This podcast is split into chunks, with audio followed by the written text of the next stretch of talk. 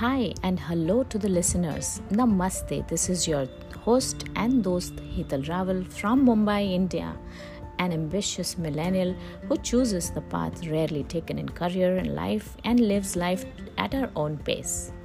Well, today in first episode we are going to f- celebrate the Women's Day 2021. So here's cheers to all the women of my life in your life, in every relationship that they enjoy, that women's are the best and they can do a lot of things. So here I am today. I was just thinking uh, in the mid of my day that uh, how of women when she starts uh, in her entire life cycle as a baby turns into a teenager to an adult uh, to senior citizen. And then uh, she's playing roles from a daughter to girlfriend to wife and then to a mother and moving on to become a grandmother. There are certain things which i felt that every woman in her entire life journey should be having in her. And there are six points which i could refer to that makes or breaks a woman. And a spectacular alpha woman is only and only possible when these six traits are there. Number 1 the bomb so, dropping the bomb, number one, to have a positive outlook. No matter what you have in your life, always greet it with a lot of positivity. Have that positive frame of mind so that you can extremely take up anything that comes in front of you. Have a learner's mindset. There are many times I have seen women, especially in metros, who feel that we have read all, we are educated, we can face anything. But there will be challenges in your life which are going to be so difficult that at that time if you are not a learner and you don't learn from that situation you will come back to the zero level. So i feel that a learner's mindset needs to be there from when you are one year old to you are 60 80 years old. It just goes on and on. And ladies don't forget the fact that number three self love and self care is extremely important. Whether you have people in your life or you don't have people in your life there are certain things which are meant to be keeping you successful and individually extremely content with who you are and what your purpose is in life is only and only possible if you are in love with yourself. You like who you are and you admire whatever you are. Nobody is perfect in this life. None of the men none of the women are perfect in this life.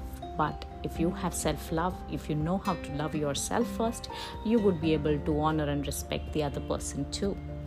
So, here comes the point four, which is extremely important. I think when I finished my teenage life and I moved on to becoming a youngster and then adolescence uh, stepped in, I think this particular trait, number four, uh, which is being situational, became one of my success mantras.